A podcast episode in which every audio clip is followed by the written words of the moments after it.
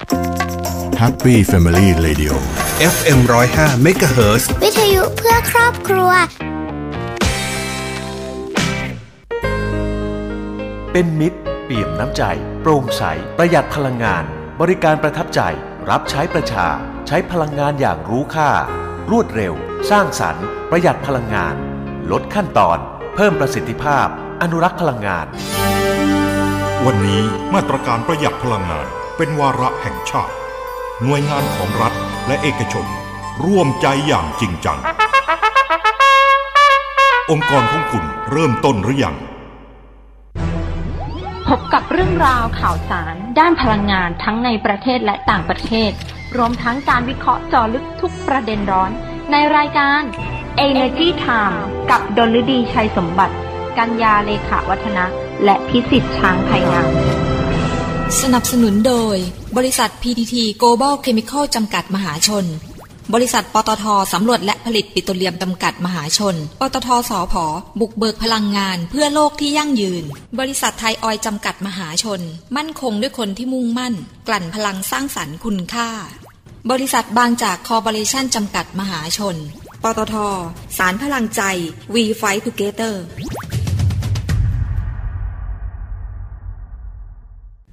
GC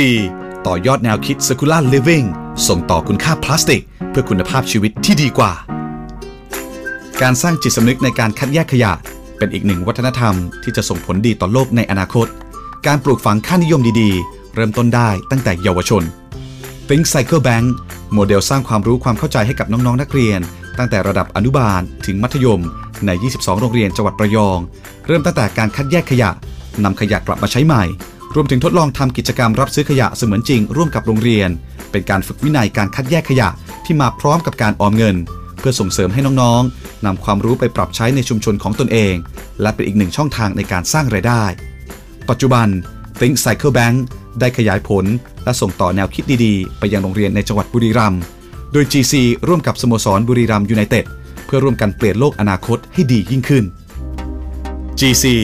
เคมีที่เข้าถึงทุกความสุข ไม่มีวิกฤตไหนที่คนไทยเอาชนะไม่ได้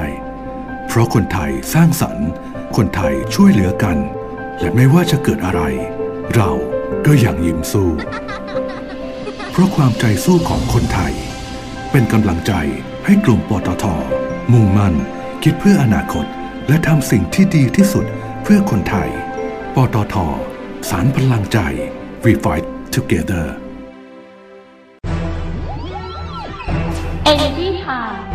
ข่าวพลังงานมิติใหม่ ใกล้ตัวเรา สวัสดีค่ะ ขอต้อนรับผู้ฟังเข้าสู่รายการ Energy Time ค่ะ ประจำวันอังคารที่ 18 พฤษภาคม 2564 อยู่กับดิฉันดลดีชัยสมบัตินะคะอ่าวันนี้กลับมาเจอเจอกันอีกเช่นเคยนะคะ วันนี้เป็นวันอังคารทุกๆวันอังคารก็จะต้องเป็นเรื่องของพลังงานในต่างประเทศ วันนี้มีสองเรื่องนะคะมาฝากท่านผู้ฟัง เรื่องแรกก็คือเรื่องของการผลิตรถยนต์ไฟฟ้าของประเทศเยอรมนี ดูซิว่าเป็นยังไงบ้างแล้วนะคะ ตอนนี้เพราะว่าในยุโรปเนี่ยเราจะเห็นได้เลยว่าเรื่องนโยบายการส่งเสริมรถยนต์ไฟฟ้าเนี่ยค่อนข้างที่จะมีเยอะทีเดียว ส่วนอีกเรื่องหนึ่งไปกันที่สหรัฐอเมริกา มีการอนุมัติโครงการฟาร์มกังหันลม นอกชายฝั่งขนาดใหญ่เป็นครั้งแรกนะคะ ไปดูซิว่าโครงการนั้นคือโครงการอะไรสหรัฐอเมริกาเองเนี่ยก็มาเน้นในเรื่องของฟาร์มกังหันลม นอกชายฝั่งค่อนข้างที่จะมากขึ้นจากช่วงก่อนหน้านี้ไม่ค่อยมีนะคะไม่ค่อยมีทำน้อยแล้วก็โครงการนี้ก็เป็นโครงการเชิงพาณิชย์ขนาดใหญ่ด้วยนะคะเพราะฉะนั้นไปดูว่าสหรัฐอเมริกาเนี่ย เขาทำโครงการนี้ที่ไหนยังไงนะคะ ก็เกินไว้สองเรื่องก่อน เพราะว่าเรื่องของสหรัฐอเมริกาเองนี่ก็ค่อนข้างที่จะยาวพอสมควรนะคะอะไปกันที่เยอรมนีก่อนละกัน ทางรัฐบาลของประเทศเยอรมนีเนี่ยออกมาประกาศเป้าหมาย ให้มีการจดทะเบียนรถยนต์ไฟฟ้าในประเทศ เป็นจำนวน 7 ถึง 10 ล้านคัน ภายในปลายทศวรรษนี้นะคะ ทศวรรษก็ 10 ปีนะคะ ก็ปลายทศวรรษก็ช่วงประมาณสักปีถึงปี 2030 นั่นแหละนะคะ โดยเมื่อเดือนมกราคมที่ผ่านมาต้นปีเลย มีการรายงานออกมาบอกว่า ยอดรถยนต์ไฟฟ้าในเยอรมนีปี 2020 หรือว่าปี 2563 เนี่ย มีมากกว่า 194,000 คัน ซึ่งเป็นการเพิ่มขึ้นถึง 3 เท่าจากปีก่อนหน้าทีเดียว ถือว่าเพิ่มขึ้นเยอะนะคะ แล้วก็การสนับสนุนให้มีการหันไปใช้รถยนต์ไฟฟ้าเนี่ย คือเยอรมนีเนี่ยเขามีนโยบายสนับสนุนอยากให้คนเนี่ยเปลี่ยนไปใช้รถยนต์ไฟฟ้ากันเยอะ แต่ว่านโยบายการสนับสนุนเนี่ยมันมีแนวโน้มว่า มันอาจจะส่งผลกระทบต่อแรงงานในเยอรมนีในอีกไม่กี่ปีข้างหน้าก็ได้ โดยคาดว่าแรงงานที่เกี่ยวข้องกับการผลิตในอุตสาหกรรมรถยนต์ของเยอรมนีกว่า 75,000 คนเนี่ยจะถูกเลิกจ้างในกลางทศวรรษนี้ หรือว่าอีกประมาณห้าปีข้างหน้านะคะแล้วก็การฝึกอบรมใหม่และการฝึกอบรมเพิ่มเติมเนี่ยจึงอาจจะเป็นอีกทางออกหนึ่งที่บริษัทผู้ผลิตรถยนต์เนี่ยสามารถทำได้ เดี๋ยวอธิบายตรงนี้นิดหนึ่งก็คือประเทศเยอรมนีเนี่ยถ้าเราเห็นเนี่ยเขาจะเป็นเจ้าแห่งการผลิตรถยนต์เลยนะ เยอรมนีมีหลายยี่ห้อมากเลยนะ ที่ที่มีรถยนต์ยี่ห้อดังๆนะไม่ว่าจะเป็น Mercedes-Benz นะคะ BMW อ่า b o d นะคะแล้วก็มี Volkswagen นะคะ แล้วก็ยังมีอีกหลายๆยี่ห้อทีเดียวล้วนแล้วแต่เป็นยี่ห้อที่มีชื่อเสียงทั้งสิ้นเลย ที่ผ่านมาเนี่ยเขาก็ผลิตรถยนต์ที่ใช้น้ำมันนะทั่วโลกนี้รถยนต์ใช้น้ำมัน ตั้งแต่เริ่มแรกเลยนะคะ มาโดยตลอดจนกระทั่งมีนโยบายสนับสนุนในยุโรปเนี่ย มาเน้นนโยบายเรื่องของการสนับสนุนยานยนต์ไฟฟ้าค่อนข้างที่จะเยอะ เยอรมนีเป็นอีกประเทศหนึ่งนะคะที่หันมาส่งเสริมเกี่ยวกับเรื่องของรถยนต์ไฟฟ้าเนี่ยมากขึ้นดังนั้นคนที่เคยอยู่ในอุตสาหกรรมรถยนต์ของเยอรมนี ซึ่งมีความชำนาญในเรื่องของการผลิตรถยนต์ที่ใช้น้ำมันนี่แหละนะคะเขาก็ยังไม่มีทักษะในเรื่องของ การผลิตรถยนต์ไฟฟ้า ซึ่งมันต้องเรียนรู้ไงคะเพราะฉะนั้นเนี่ยเขาถึงบอกว่าถ้าจะสนับสนุนให้มีรถยนต์ไฟฟ้าในเยอรมนีมากๆเนี่ยมันอาจจะส่งผลกระทบต่อแรงงานที่เขาเก่งทางด้านของการผลิตรถยนต์ที่ใช้น้ำมันใช่ไหมคะเพราะนั้นก็อาจจะถูกเลิกจ้างไงเป็นจำนวนถึง 75,000 คนทีเดียวนั้นเขาถึงเสนอทางออกไงว่าอะ ในเมื่อคุณมีทักษะในเรื่องของการผลิตรถยนต์ที่มีน้ำมันอยู่แล้วเนี่ย คุณก็ควรจะไปฝึกอบรมเพิ่มเติม เพื่อที่จะเปลี่ยนให้ไปมีทักษะเพิ่มเติมในส่วนของการผลิตรถยนต์ไฟฟ้า ซึ่งก็อาจจะทำให้คุณเนี่ยสามารถที่จะอยู่ในระบบของการผลิตรถยนต์ได้ต่อไปอ่านั่นก็ถือว่าเป็นเป็นอีกหนึ่งทางเลือก แต่แน่นอนแหละว่าต้องต้องมีบางบางบางคนที่ได้รับผลกระทบแน่นอนนะคะอาจจะไม่ได้ move ไปทั้งหมด 75,000 คนนะก็อาจจะมีบางส่วนที่สามารถเปลี่ยนได้บางส่วนที่อาจจะไม่สามารถทำได้ ซึ่งน่าจะเป็นในส่วนของอาจจะเป็นวัสดุอุปกรณ์หรือว่าสายการผลิตอะไรบางสายที่ที่มันไม่เกี่ยวข้องกันเลยนะคะอืมทีนี้เมื่อมามองในภาพใหญ่นะคะคณะกรรมาการยุโรปเนี่ยต้องการให้มีรถยนต์ที่ไม่มีการปลดปล่อยก๊าซเรือนกระจกหรือว่าก๊าซคาร์บอนไดออกไซด์ บนท้องถนนเนี่ยอย่างน้อย 30 ล้านคันภายในปี 2030 นะคะซึ่งเป็นอีกหนึ่งกลยุทธ์การขนส่งที่ยั่งยืนของสหภาพยุโรป คือสหภาพยุโรปเนี่ยต้องบอกเลยว่าเป็นแกนนำจริง ๆ ในเรื่องของรถยนต์ไฟฟ้า คือเขามีเทคโนโลยีอะไรพวกนี้แล้วก็เขาพยายามที่จะพัฒนามาหลายปีแล้ว ประกอบกับพวกกระแสโลกร้อนนะคะเขาก็มีความเป็นห่วงกังวลเพราะนั้นยานยนต์ไฟฟ้าเนี่ยก็ค่อนข้างได้รับความนิยมอย่างมาก แล้วก็ทยอยกันประกาศนโยบายออกมา ไม่ว่าจะเป็นสหราชอาณาจักรเป็นฝรั่งเศสหรือว่าเป็นเยอรมนีนะคะแล้วก็อีกหลาย ๆ ประเทศก็กำลังจะทยอยประกาศออกมา อย่างเช่นที่นอร์เวย์นะนอร์เวย์สวีเดนอะไรแถบๆนั้นเนี่ยก็พยายามที่จะทำในเรื่องของยานยนต์ไฟฟ้าค่อนข้างเยอะนะคะ แล้วยังมีข้อมูลของสำนักงานพลังงานสากล เปิดเผยออกมาว่าในปี 2020 ที่ผ่านมาเนี่ยมีจำนวนรถยนต์ไฟฟ้าจดทะเบียนใหม่ประมาณ 3 ล้านคัน ซึ่งถือเป็นสถิติใหม่เลย แล้วก็เพิ่มขึ้นถึง 41%เมื่อเทียบกับปี 2019 นะคะ อืม อะ ดูกันต่อไปว่ายานยนต์ไฟฟ้าจะมา มาเร็วมาแรงขนาดไหนนะคะเพราะตอนนี้เนี่ยหลายๆประเทศนะประเทศไทยเองเนี่ยตอนนี้ก็เริ่มที่จะประกาศนโยบายออกมาแล้ว เราตั้งเป้าไว้แล้ว ว่าเราอยากจะมียานยนต์ไฟฟ้าภายในอีก 10-20 ปีข้างหน้าเป็นยังไง แล้วก็พยายามที่จะวางฐานสนับสนุนให้ มีการส่งเสริมยานยนต์ไฟฟ้าในประเทศเราเนี่ยขึ้นเป็นจำนวนมาก ก็ต้องจับตามองต่อไป เพราะว่าอะไรก็ตามที่มันจะต้องเปลี่ยนแปลงเนี่ยมันจะต้องใช้เวลา แล้วก็จะต้องมีโครงสร้างพื้นฐานเนี่ยมารองรับ ซึ่งในอุตสาหกรรมรถยนต์ไฟฟ้าเนี่ยไม่ใช่ว่าเราผลิตรถยนต์ไฟฟ้าออกมาแล้วเราก็ขายในท้องตลาดวิ่งได้เลย มันมันมีชิ้นส่วนอุปกรณ์สำคัญที่เกี่ยวข้องคือเรื่องของแบตเตอรี่ ที่ต้องพัฒนาอีกเยอะเลย ตอนนี้ก็พัฒนาไปได้เยอะละ แบตเตอรี่ที่สามารถกักเก็บไฟฟ้าได้นานขึ้น ใช้ได้นานขึ้น แล้วก็สามารถชาร์จได้ไวขึ้น แต่ว่ามันยังไม่ถึงที่สุดไง เพราะว่าการจอดรถชาร์จแบตเตอรี่เนี่ยกับการเติมน้ำมันเนี่ยต้องยอมรับว่าการเติมน้ำมันเนี่ยมันเร็วกว่าจริงๆ ใช่ไหมคะบางทีแบตเตอรี่ถ้าไม่ได้เป็นฟาชาร์จหรือว่าควิกชาร์จเนี่ยเราอาจจะใช้เวลา เติมแบตเตอรี่ถึง 20 ถึง 1 ชั่วโมงเลยก็ได้ใช่ไหมแต่ปัจจุบันเนี่ยมีพวกฟ้าชาร์จอะไรเนี่ยออกมาเยอะแล้ว แล้วก็ต้องมีในเรื่องของการทำโครงสร้างพื้นฐานนะ ตอนนี้มีอุปกรณ์พวกชาร์จรถยนต์นะ แบบไปติดตั้งที่บ้านได้เลย ก็สมมติว่าถ้าบ้านใครเนี่ย ไปซื้อรถยนต์ไฟฟ้ามาก็สามารถจอดทิ้งแบบชาร์จทิ้งไว้ทั้งคืนได้ เพราะว่าอย่างนั้นไม่จำเป็นต้องใช้ฟาสชาร์จเนี่ยก็ใช้ normal ชาร์จปกติ แล้วสถานีชาร์จไฟฟ้าเนี่ยก็จำเป็นจะต้องแบบปูพรมอะ่ะใช้คำว่าปูพรมเลย เนื่องจากว่ารถยนต์ไฟฟ้าเนี่ยเขาจะมีการคำนวณระยะทางในการวิ่งไว้แล้วว่า ได้หนึ่งประมาณสัก 100 กิโลเมตรถึง 300 กิโลเมตรนะ ตอนนี้สูงสุดนะ เพราะฉะนั้นในแอเรียระหว่าง 100 ถึง 300 กิโลเมตรเนี่ยจำเป็นจะต้องมีความถี่ของสถานีชาร์จ รถยนต์ไฟฟ้าเนี่ยรองรับไปด้วยนั้นตอนนี้เราก็ต้องเริ่มวางในส่วนของสถานีชาร์จไฟฟ้าเนี่ยให้ครอบคลุม แล้วหลังจากนั้นเนี่ยผลิตรถยนต์ออกมาวิ่งก็สามารถที่จะขับเข้าไปเติมไฟฟ้าได้เลยเหมือนเวลาเราขับรถไปไกลๆ แล้วเราต้องแวะ สถานีบริการน้ำมันเพื่อเติมน้ำมันนั่นแหละนะคะ อืม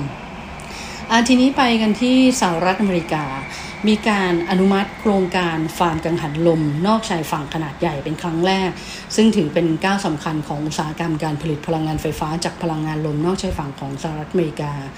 โดยเมื่อสัปดาห์ที่ผ่านมาเนี่ยอุตสาหกรรมการผลิตพลังงานไฟฟ้าจากพลังงานลมนอกชายฝั่งของสหรัฐอเมริกาเนี่ยก็ได้ก้าวผ่านก้าวสำคัญไปแล้ว โดยหน่วยงานภาครัฐของสหรัฐอเมริกาได้อนุมัติการดำเนินการก่อสร้างให้กับโครงการฟาร์มกังหันลมนอกชายฝั่งขนาดใหญ่ที่มีชื่อว่าวายยาดขนาดใหญ่ถึง 800 เมกะวัตต์ทีเดียว ใหญ่ไหมคะ ใหญ่มาก โอ้โห ปกติเนี่ย 800 เมกะวัตต์เนี่ย ถ้าบอกว่าเป็นโรงไฟฟ้า ดิฉันจะนึกถึงโรงไฟฟ้าถ่านหิน นึกถึงโรงไฟฟ้าก๊าซธรรมชาติก่อน แต่อันนี้คือโรงไฟฟ้ากังหันลมนอกชายฝั่งนะ 800 เมกะวัตต์นะคะ ซึ่งไอ้โรงเนี้ยมีการใช้กังหันลมของ h a r l e y X นะคะะขนาดใหญ่ด้วยของบริษัท GE Renewable Energy 62 อัน แล้วก็โรงเนี้ยคาดว่าจะทำให้เกิดการจ้างงานถึง 3,600 ตำแหน่ง มันใหญ่มาก เพราะนั้นคนที่จะเข้ามาทำงานก็มีจำนวนมากเยอะนะคะ 3,600ตำแหน่งเนี่ยนะคะ แล้วก็พลังงานที่ผลิตได้เนี่ยสามารถแจกจ่ายให้กับภาคครัวเรือน แล้วก็ภาคธุรกิจได้ถึง 4 0 0แสนแห่งทีเดียว ซึ่งโครงการนี้จะตั้งอยู่ในน่านน้ำนอกชายฝั่งแมสซาชูเซตส์แล้วก็ถือเป็นโครงการผลิตพลังงานไฟฟ้าจากพลังงานลมนอกชายฝั่ง ขนาดใหญ่โครงการแรกของสหรัฐอเมริกาทีเดียว ซึ่งโครงการวายาดเนี่ยเป็นการร่วมทุนในสัดส่วน 50%กับ 50%ระหว่าง Copenhagen Infrastructure Partner เออฟังชื่อนี่ดิฉันเดาเลยว่ามาจากประเทศเดนมาร์กแน่นอนนะคะขึ้นต้นมาก็เป็นเมืองโคเปนเฮเกนก่อนเลยนะคะ ร่วมกับ a 1 Grid Renewable อะอันนี้ไม่ทราบจริงๆ ว่าเป็นบริษัทที่ประเทศไหน คือดูชื่อแล้วยังนึกไม่ออก แต่จริงๆแล้วเนี่ย เขาเป็นคือ A1 Grid Renewable เนี่ยเป็นบริษัทย่อยของ A1 Grid ซึ่งเป็นส่วนหนึ่งของบริษัท i b e r d o l a Group อ่าพอบอก i b e r d o l a Group ปุ๊บนึกออกเลย เพราะว่าเป็นผู้ผลิตพลังงานขนาดใหญ่จากประเทศสเปนนั่นเองนะคะ แล้วก็บริษัทอิบอดล่าเนี่ยก็ออกมาเปิดเผยข้อมูล บอกว่าโครงการนี้มีมูลค่าการลงทุนกว่า 33,000 ล้าน ดอลลาร์สหรัฐทีเดียว มันใหญ่มากลงทุนเยอะมาก อยากรู้เป็นเงินไทยเท่าไหร่ คูณไปกลมๆประมาณ 30 บาท ต่อ 1 ดอลลาร์สหรัฐนะคะ เยอะนะคะ แล้วถ้าเกิดว่าทุกอย่างเป็นไปตามแผนที่วางไว้ โครงการนี้จะสามารถเปิดดำเนินการเชิงพาณิชย์ได้ภายในปี 2023 แล้วก็แต่ว่าทางบริษัทเนี่ยเขาบอกว่าการอนุมัติของหน่วยงานภาครัฐในครั้งนี้ถือเป็นสิ่งสำคัญอย่างมากเลย เพื่อให้เริ่มต้นโครงการได้ แล้วก็คาดว่าต่อไปทางภาครัฐของสหรัฐอเมริกาเนี่ยจะมีการอนุมัติโครงการในลักษณะนี้เพิ่มขึ้นอีกในอนาคต แล้วก็ก่อนหน้านี้เมื่อเดือนมีนาคมที่ผ่านมา กระทรวงพลังงานของสหรัฐอเมริกาเนี่ยออกมาเปิดเผยข้อมูลว่า ต้องการให้กำลังการผลิตพลังงานไฟฟ้าจากพลังงานลมนอกชายฝั่ง เพิ่มขึ้นเป็น 30 กิกะวัตต์ ภายในปี 2030 ซึ่งเป็นคณะบริหารของประธานาธิบดีสหรัฐอเมริกาคุณโจไบเดนคาดว่าจะทำให้เกิดการจ้างงานเนี่ยหลายพันตำแหน่งทีเดียว แล้วก็ดึงดูดเม็ดเงินลงทุนกว่าหลายหมื่นล้านดอลลาร์สหรัฐในอีกไม่กี่ปีข้างหน้า ถ้าเกิดว่าเป้าหมายเนี่ยสามารถทำได้จริง จะถือว่าเป็นการขยายกำลังการผลิตครั้งใหญ่ของอุตสาหกรรมนี้ในสหรัฐอเมริกาทีเดียว ทั้งนี้ ในส่วนของอุตสาหกรรมการผลิตพลังงานจากพลังงานลมในชายฝั่งนะคะก็ของสหรัฐเองเนี่ยก็ถือว่าเป็นตลาดที่มีการเติบโตแล้ว ซึ่งจากรายงานตัวเลขของสำนักงงานสารสนเทศด้านพลังงานของสหรัฐอเมริกาเนี่ยก็แสดงให้เห็นว่าในปี 2020 เนี่ย ส่วนแบ่งการตลาดนะคะ ในเรื่องของการผลิตไฟฟ้าจากพลังงานลมของสหรัฐอเมริกาเนี่ย อยู่ที่ 8.4% ของกำลังการผลิตไฟฟ้าทั้งหมด แล้วก็เมื่อรวมกับแหล่งพลังงานทางเลือกอื่นๆเนี่ยคิดเป็นถึง 19.8%ทีเดียว ขณะที่การผลิตพลังงานไฟฟ้าจากแหล่งเชื้อเพลิงฟอสซิลเนี่ยอยู่ที่ 60.3%แล้วก็พลังงานนิวเคลียร์อยู่ที่ 19.7%ที่สหรัฐอเมริกาก็จะมีพลังงานนิวเคลียร์ค่อนข้างเยอะนะเมื่อก่อนนี้ คือเริ่มต้นช่วงแรก ๆ ของสหรัฐอเมริกาประมาณสัก 30 ปีที่แล้วประมาณนี้โรงไฟฟ้าพลังงานนิวเคลียร์เขาเยอะนะคะ แล้วก็แต่ว่ามันก็เคยมีเกิดเหตุการณ์ แต่ว่าต้องขออภัยจริงๆดิฉันจำไม่ได้ว่าว่าที่ไหนนะคะจำได้ว่ามันจะคล้ายๆกับเชอร์โนบิลอะก็คือมีการรั่วไหลของกำมะกำมันตรังสี ซึ่งตอนนั้นเขาก็แก้ปัญหาในการที่ทำแบบคอนกรีตเนี่ยความหนาเท่าไหร่ก็ไม่รู้ครอบมันลงไปฝังมันลงไปแบบลึกลงไปใต้ดินเลย แล้วก็ ต้องทิ้งไว้แบบ20-30ปีร้อยปีเลยเพื่อให้มันคายกำมันตรังสีออกไปเรื่อยๆนะคะ แต่ว่าณปัจจุบันเนี่ยก็ยังมีพลังงานนิวเคลียร์อยู่ถึง 19.7%ทีเดียว แต่เชื่อว่าในอนาคตเนี่ยจะน้อยลงไปเรื่อยๆ แต่สหรัฐอเมริกาเนี่ยถ่านหินก็เยอะนะคะ แล้วก็ก๊าซก็เยอะ เพราะฉะนั้นเชื้อเพลิงฟอสซิลก็ยังเป็น 60%อยู่ ซึ่งใกล้เคียงกับประเทศไทยนะ ประเทศไทยเนี่ยโรงไฟฟ้าที่มาจากเชื้อเพลิงก๊าซเนี่ยตอนนี้ก็อยู่ประมาณสัก 65-67%ประมาณนี้นะคะ แต่ว่าต่อไปบ้านเราเนี่ยหรือว่าประเทศอื่นๆเนี่ยพลังงานทางเลือกเนี่ยสัดส่วนมันก็จะเยอะมากขึ้นเรื่อยๆนะคะบ้านเราเนี่ยตอนนี้ส่งเสริมเยอะทีเดียวเรื่องของพลังงานลม พลังงานแสงอาทิตย์ แล้วก็ตอนนี้เรากำลังทำโครงการเล็กๆ อย่างเช่น โครงการโรงไฟฟ้าชุมชนนำร่องนะคะ ซึ่งถ้าประสบความสำเร็จต่อไปในชุมชนต่างๆเนี่ยสามารถที่จะทำโซลาร์เซลล์ขึ้นมาผลิตเอง ใช้เองแล้วก็สามารถขายเข้าระบบได้ด้วย แต่เราก็ต้องดูผลสำเร็จจากโครงการนำร่องซะก่อนนะคะ ซึ่งประมาณกลางปีนี้เราจะได้เห็นว่ามีคนที่เข้ามาดำเนินโครงการเนี้ยกี่โครงการแล้วจะมีกี่โครงการที่ประสบความสำเร็จและพร้อมที่จะเปิด เดินหน้าต่อไปหรือเปล่านะคะ อืม ก็สหรัฐอเมริกาเนี่ย เขาบอกว่ายังต้องเพิ่มกำลังการผลิตอีกมากเลย เพื่อให้ทันกับตลาดที่มีการเติบโตในอุตสาหกรรมนี้อย่างเต็มที่แล้วอย่างในยุโรปนะคะ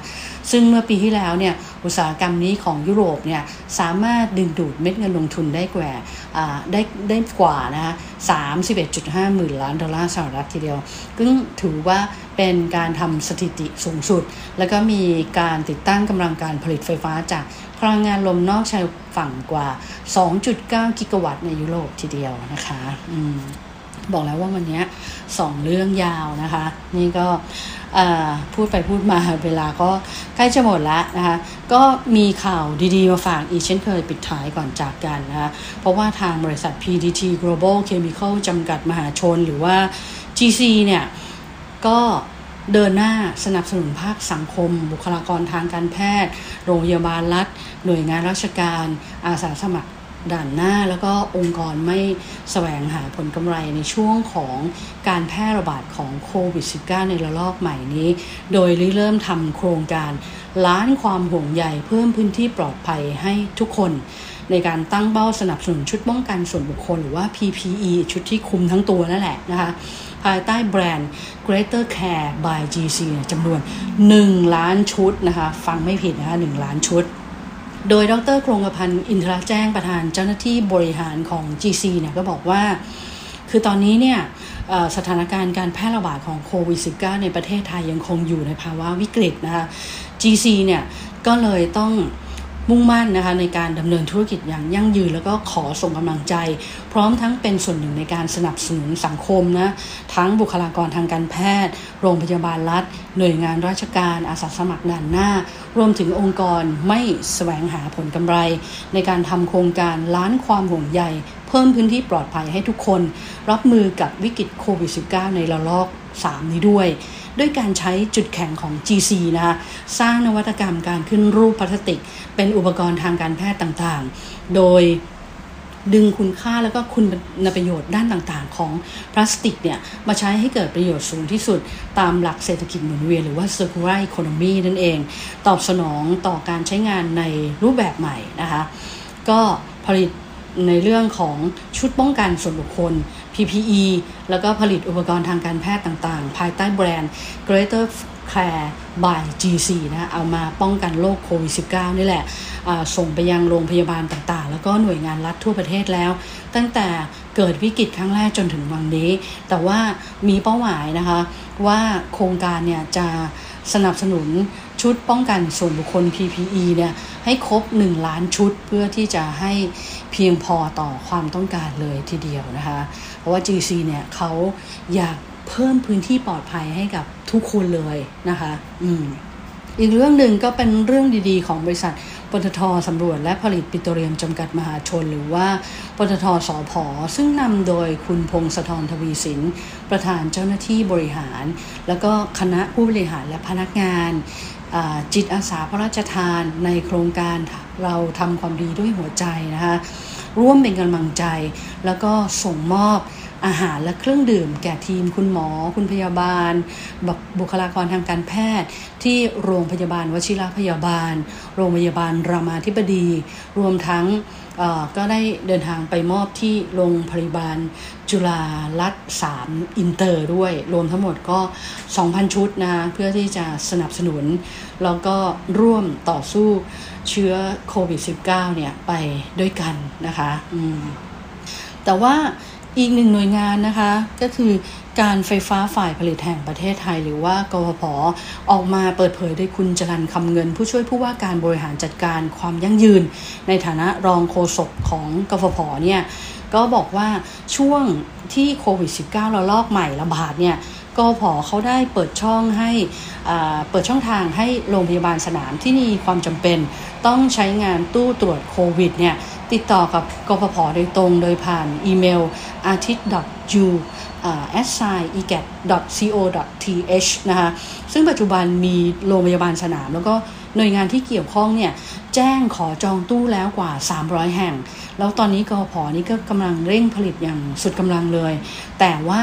กอพอขอแจ้งปิดช่องทางการขอรับตู้ตรวจโควิดดังกล่าวชั่วคราวก่อนนะคะ ในวันที่ 20 พฤษภาคมนี้ เพื่อที่จะทำการสรุปแล้วก็เร่งผลิตตามที่ให้สั่งจองเข้ามา แล้วก็จะส่งมอบให้ครบจำนวนเร็วที่สุด ซึ่ง ถ้าการดำเนินงานในล็อตแรกแล้วเสร็จแล้วเนี่ยเดี๋ยวก็พอเขาจะเปิดให้จองตู้ตรวจโควิดต่อไปนะคะ ปัจจุบันเนี่ยก็บอกเขาผลิตแล้วก็ส่งมอบตู้ตรวจโควิดไปแล้ว 450 ตู้ แล้วก็กำลังเร่งผลิตอย่างต่อเนื่องอีกประมาณ 150 ตู้ เพื่อสนับสนุนการทำงานของบุคลากรทางการแพทย์ แล้วก็เจ้าหน้าที่ในการตรวจคัดกรองโควิด -19 ของโรงพยาบาลสนาม โรงพยาบาล สถานพยาบาล แล้วก็หน่วยงานที่เกี่ยวข้องนะคะ คือตอนนี้ล้นจริง ๆ คนจองเยอะจริง ๆ ก็ปิดก่อน เพราะว่าอยากจะเร่งส่ง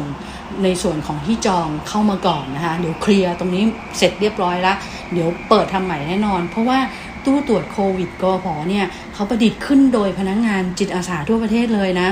ก็มีการออกแบบแล้วก็ได้รับคำแนะนำจากนายแพทย์อนวัตรเสริมสวรรค์รองคณะบดีคณะแพทยศาสตร์สถาบันเทคโนโลยีพระจอมเกล้าเจ้าคุณทหารราชกระบัง เพื่อให้มันมีประสิทธิภาพแล้วก็ความปลอดภัยในการใช้งานสูงสุดนะคะ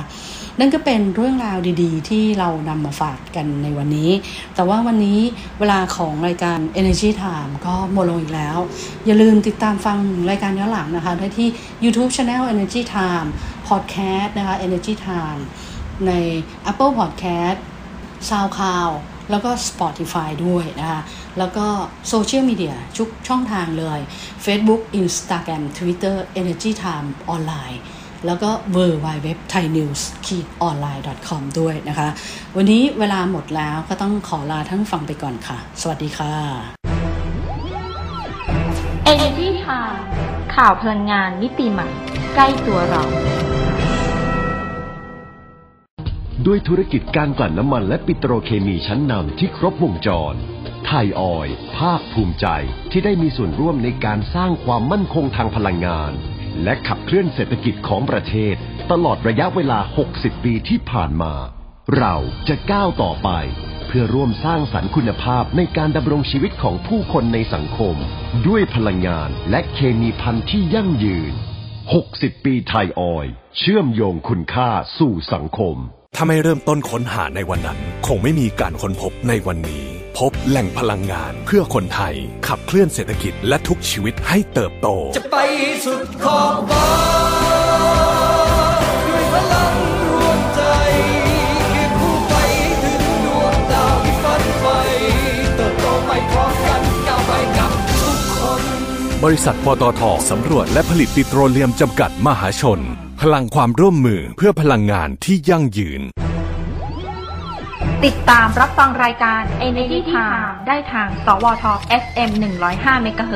ทุกวันจันทร์ถึงศุกร์ เวลา 19นาฬิกา30 นาทีถึง 20นาฬิกา และสามารถรับฟังรายการย้อนหลัง พร้อมติดตามข่าวสารพลังงานมิติใหม่ใกล้ตัวเรา ได้ทางเว็บไซต์ www.energytimeonline.com สนับสนุนโดย บริษัท PTT Global Chemical จำกัดมหาชน บริษัทปตทสำรวจและผลิตปิโตรเลียมจำกัดมหาชน ปตทสอพอบุกเบิกพลังงานเพื่อโลกที่ยั่งยืน บริษัทบางจากคอร์ปอเรชั่นจำกัดมหาชน บริษัทไทยออยจำกัดมหาชน มั่นคงด้วยคนที่มุ่งมั่น กลั่นพลังสร้างสรรค์คุณค่า ปตท สารพลังใจ We Fight Together